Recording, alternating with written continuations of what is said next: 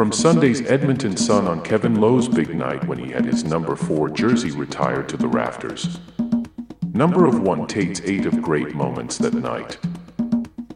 A young woman in a wheelchair was sitting by herself just after 4:30 p.m. in a quiet Rogers Place.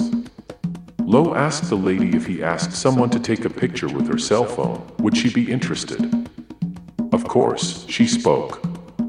Lowe took her cell phone, asked a bystander to snap a picture, knelt on his right knee, and put his arm on the back of the woman's wheelchair for the shot.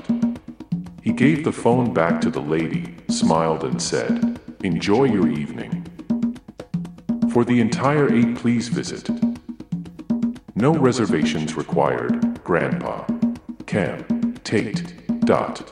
Com. Tell your friends. Even your enemies. Why not?